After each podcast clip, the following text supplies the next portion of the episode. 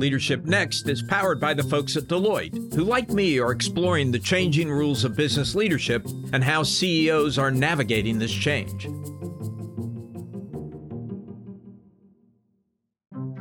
Welcome to Leadership Next, the podcast about the changing rules of business leadership. I'm Alan Murray. Michal Lev-Ram couldn't join me today. We've got an interesting and unusual treat for you on today's podcast. You know, we normally talk to people who run big cap companies. In this case, we're talking to somebody who has co founded a startup. It's not even that big a startup right now. It's not a unicorn, maybe a tenth of a unicorn, but it's doing something that's very near and dear to my heart, taking on the pollution of the information ecosystem that has happened in part because of the rise of new technologies. His name is Wasim Khaled. The company is Blackbird AI. And right now, he's selling his services to brands that are worried about what he calls narrative attacks, attacks that happen in social media, in the broader information ecosystem that get fed by often by technology, by bots, by state actors in some cases. This was a very fascinating conversation and probably very timely. If you've been following what's been going on with Taylor Swift recently, the AI generated explicit photos that are propagating themselves on the internet.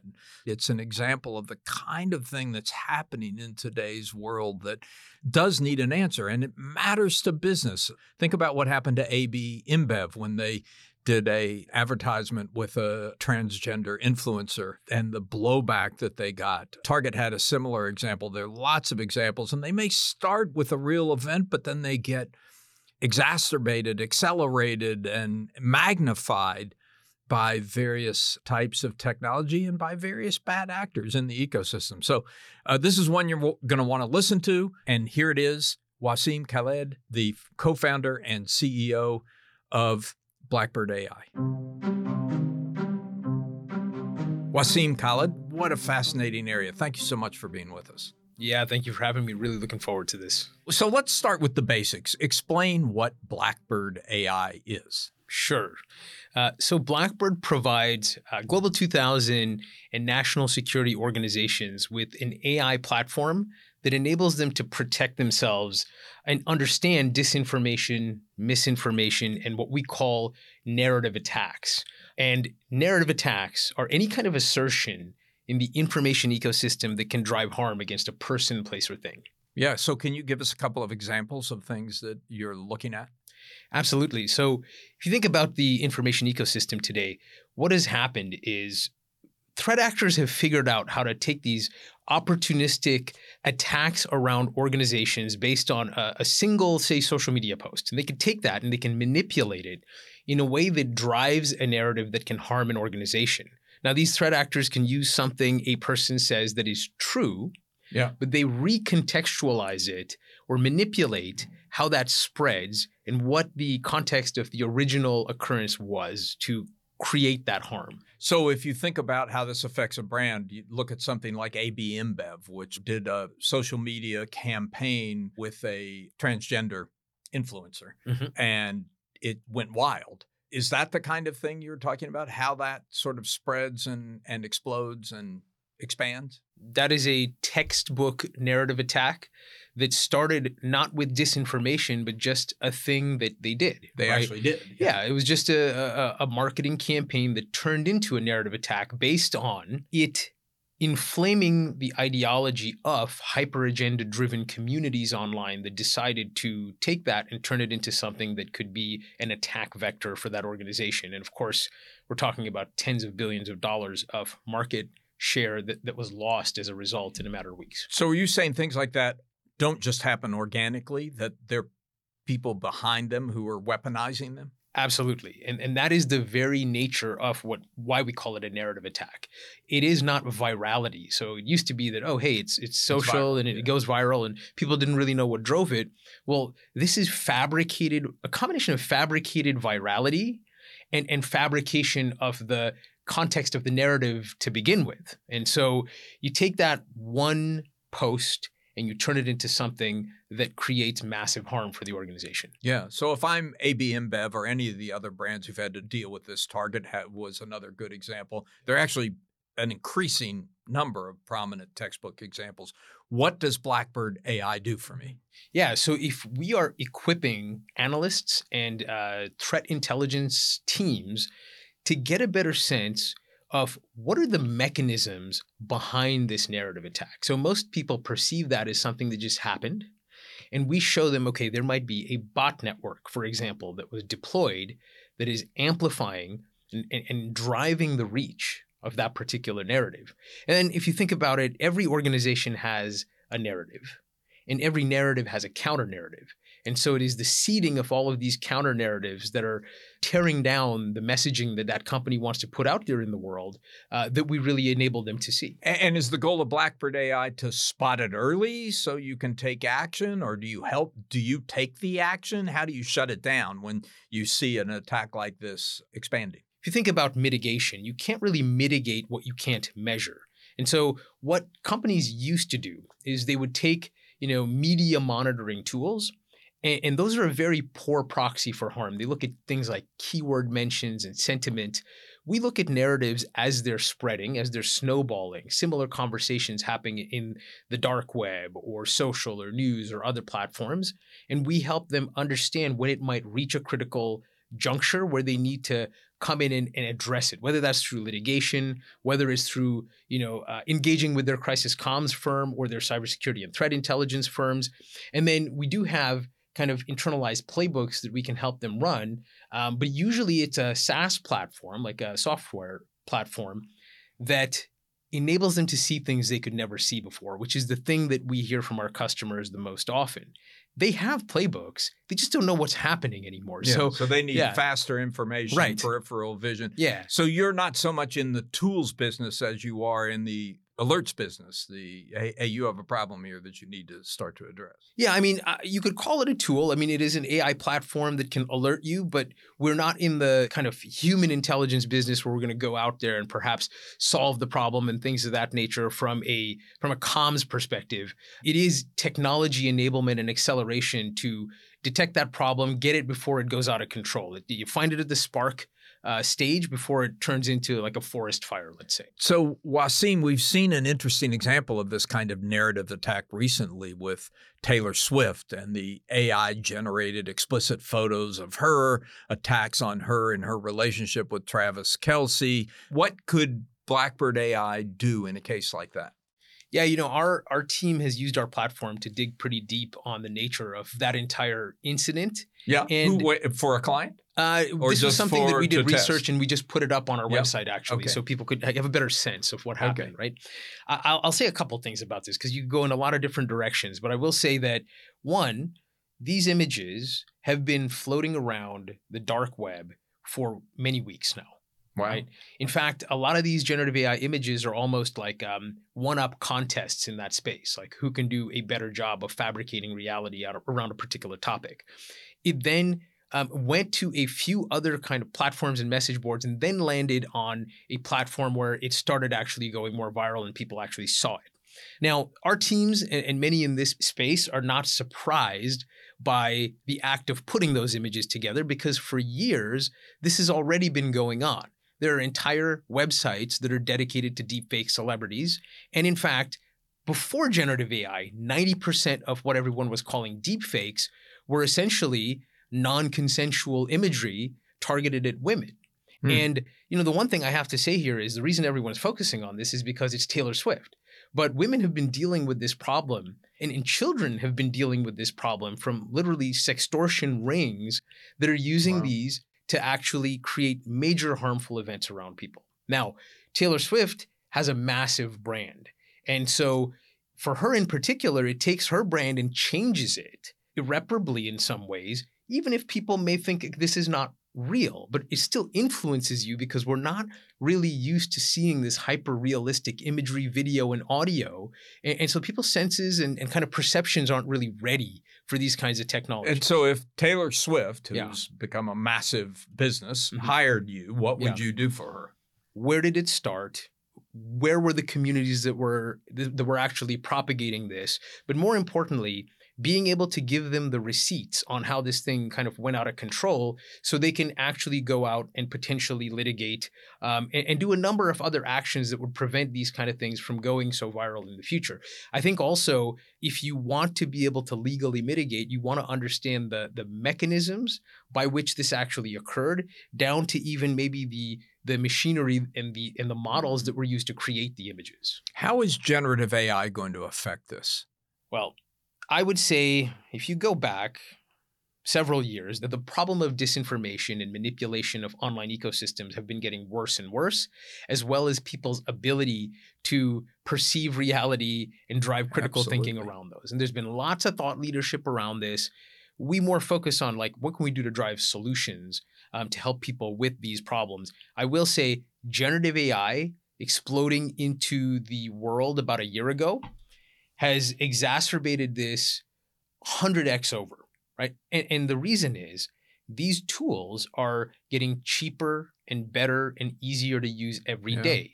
If you think about threat actors, all living online and on LinkedIn, they're using the same techniques on how to make their job easier as the rest of us. And so their tradecraft has just gotten so much easier and they can test so many more things that the information ecosystem has gotten massively noisier and harder for the average person or business to navigate. What's the one headline that we're not seeing about AI?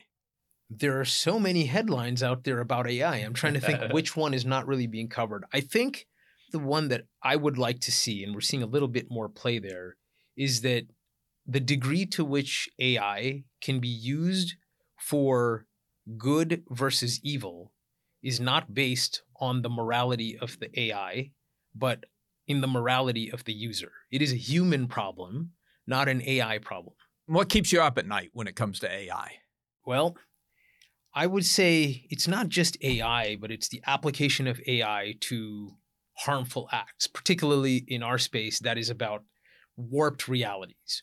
And I would say that the biggest problem today around those warped realities and the utilization of AI to drive them is that as a society, human beings aren't yet ready to question every single thing that they see, hear, read. And so the fact that we have to question our reality on everything that we look at and try to perceive is extremely disturbing. And I think about also what our younger children, you know, I'm, I'm a father and, and I think about like the world that they're growing up in without that ability to be able to know uh, if what they're seeing or looking at is artificial or manipulated. And so that concerns me, and that's really why we do what we do. Keeps me up too. I'm here with Jason Girzadas, the CEO of Deloitte US, who is the sponsor of this podcast. Thanks for sponsoring, Jason, and thanks for joining me. Thank you, Alan. It's a pleasure to be here. So, rapid technological change creates issues of trust. What can businesses do to make sure they deploy new technology in a way that is trustworthy and ethical, that makes people feel comfortable with what's happening? There's no doubt that trust is the ultimate differentiator. I mean, once you lose it, it's incredibly difficult to get back. And if you have it, it can be a real asset as it relates to customers and marketplace success overall. So, trust is the ultimate differentiator in really almost every context. What we're seeing at Deloitte is a number of forums that are developing that are truly cross industry, cross sector forums. These are examples of uh, belief that industry has to come together around building trust and also establishing a framework for trust, what the rules of the road are and the guidelines are. This is an issue that is squarely on the CEO agenda and on the board agenda. It's really a determinant of long term success. For most organizations, the need to think very strategically about where their trust level is at the moment and be mindful of how it evolves based upon decisions that are made is also critical. Jason, thanks for your perspective and thanks for sponsoring Leadership Next. Thank you.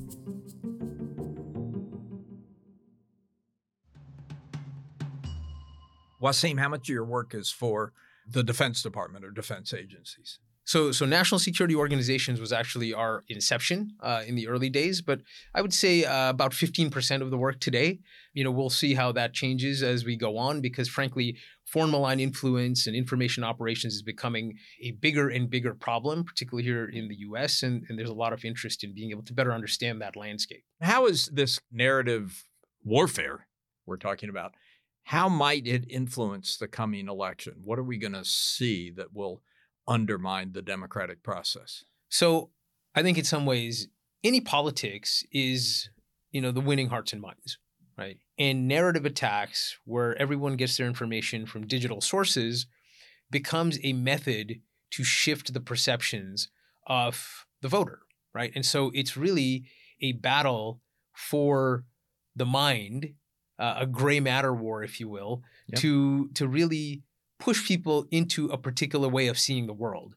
And that gives essentially foreign actors, for example, a major opening into creating distrust, into sowing discontent, but now in a very automated and scalable way where people really won't understand that that's what they're subscribing to, but it's a back door to people's minds through the machine. And so that's going to be something that is going to be exploited. How much of this, in your view, is caused by geopolitical actors? You know, we saw the effect of Russia in the last couple of elections. There's talk about Iran, a lot of focus on China, what's happening in China, attacks that are designed to undermine society mm-hmm. uh, in the West. How big a factor do you think that is in the problem? It depends on the topic that you are looking at, for sure. But one of the things that we've seen that is particularly I think, unknown to most is that when we talk about narrative attacks, often this kind of uh, what looks like virality has state actors in very unpredictable places mm. to actually amplify that narrative. And, and it's not just around uh, you know politics, elections. It could be something very mundane like transportation mm. or incidents that they can utilize to drive harm against the entire country's wow. capability or posture. I'll give you a good example. You remember when uh, there was that maybe an alien has been discovered in Mexico, and everybody was talking about that for a couple yep. of weeks. One of the things that were being propagated there that were very likely from analysis foreign malign influence was the narrative that, hey, here's another thing that the US government has been hiding from the public. So you wow. take this thing that's kind of um, gossip slash tabloid, but you turn it into something that just continues to erode trust in the the ability of Americans to trust their governments yeah. and uh, across so many different topics is something that it's a developing tradecraft akin to cyber attacks and is in fact very closely linked to cyber attacks today. The whole information operation and, and it's very it's very scary. I mean, I'm I'm really glad you're focused on this. Look, I've spent my entire life as a journalist. And I believe in the search for facts and the search for truth. And to see what's happened over the course of the last decade in the deterioration of people's trust and, and the ability to figure out what is real, what isn't real, what is true, what is false. Facts seem to have disappeared as a concept. People seem to think they can believe whatever it is they choose to believe at the moment because of this deterioration of the information ecosystem. So give me something to be hopeful about? Mm-hmm. What can your technology do to help begin to turn around a problem that, as you say, has been heading south for years, if not decades? Yeah. You know, I would say that uh, there is reason to be hopeful because the same types of technologies that, frankly, are making the problem worse can be used as a defensive measure or a kind of illuminating product as well. And so for us, for Blackbird in particular, you know, our mission has always been about fostering trust, safety, and integrity across the information ecosystem. When we set down that path, we also found that be, trying to do that is expensive. Mm-hmm. And so where we headed was particularly large organizations, and we've built a business around that. But in fact, February 14th, this Valentine's Day, actually, we're launching a product that we think could have much broader appeal for the exact problem that you're talking about. So every day, people are bombarded with stories and tweets and messages that they ask themselves is the thing i'm looking at real is it is it not and and, and if so like what are the nuances to this right? So our product, it's something we call Compass. Uh, we call it Compass because it helps you see the way a little bit more. It is a context product. And so you can give it a question, you can give it a link or a post or a meme or even a link to a video, and it will use our generative AI models and all of the risk signals we've developed for our enterprise customers around bot activity and, and, and harmful communities. And it will tell you as much non biased, kind of two sided context, along with sources and, and where that came from, as well as summarizing points like a chat GPT. Yeah. And, uh, and, and we think that's something that could be incredible for people who help the average person discern the truth. When we started, Naushad, my partner, and I, what we wanted to do was build a consumer product, right? Yeah. And, and at the time, we neither had the the knowledge, the technology, or the capacity, or frankly, the capital to be able to put out such a product. And so we've been working on this problem for seven years. Yeah. Well, good. And good. so we're coming around to finally getting good there. for you. I mean, I you were you, and your detour towards serving brands and serving government was because they had the money to pay you for the technology. Absolutely. And what's yeah. really interesting is we can help those customers with this too, because this context engine plugged into that larger enterprise product also supercharges the things that they can see and understand. I, I guess the question I have is it's great you're doing this. Yeah why did we have to wait for you to do this? Like, I, it it bugs me that the big uh, foundation models talk about hallucinations. I think that's a euphemism. I mean, some of the stuff is just factually wrong. Uh, there was a, a, story on in the New York Times about the lawyer who filed a brief that he got from ChatGPT, and it made up court cases. You know, any lawyer, first year lawyer who did that would be fired instantly. Same with uh, any journalist who just made things up. I mean, I asked ChatGPT to give me a short bio of myself, and it had me writing a book.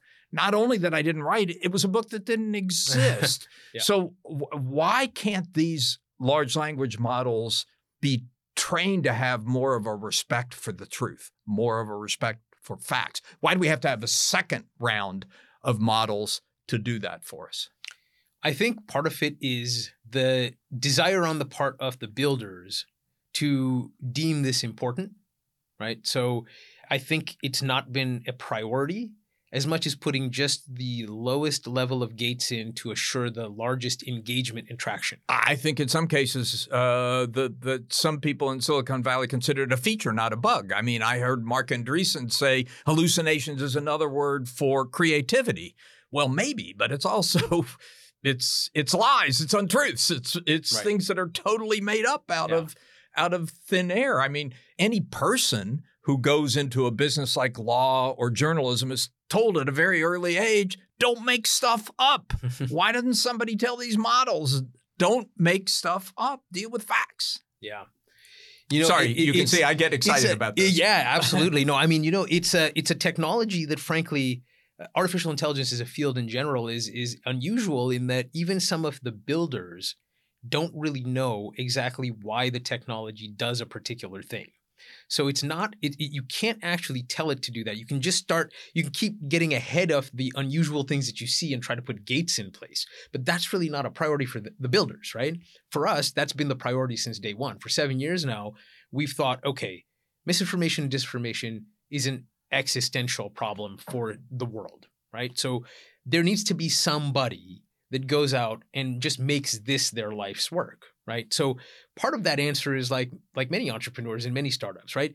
The reason nobody did it is because no one gave a damn about it enough to say, okay, I'm going to dedicate maybe the next five or ten years or more to make sure that there is a solution, that there is a safeguard for this thing that could, in theory, come back and become a massive global problem for everyone.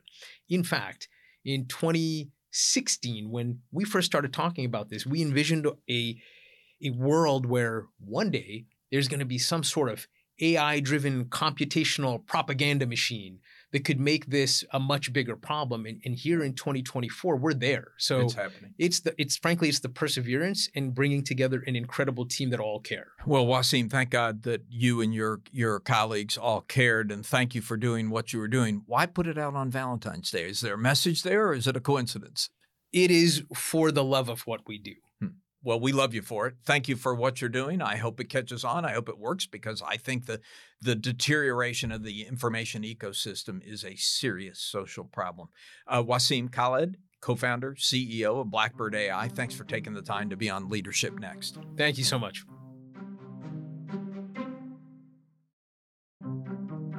Leadership Next is edited by Nicole Vergala. Our executive producer is Chris Joslin. Our theme is by Jason Snell. Leadership Next is a production of Fortune Media.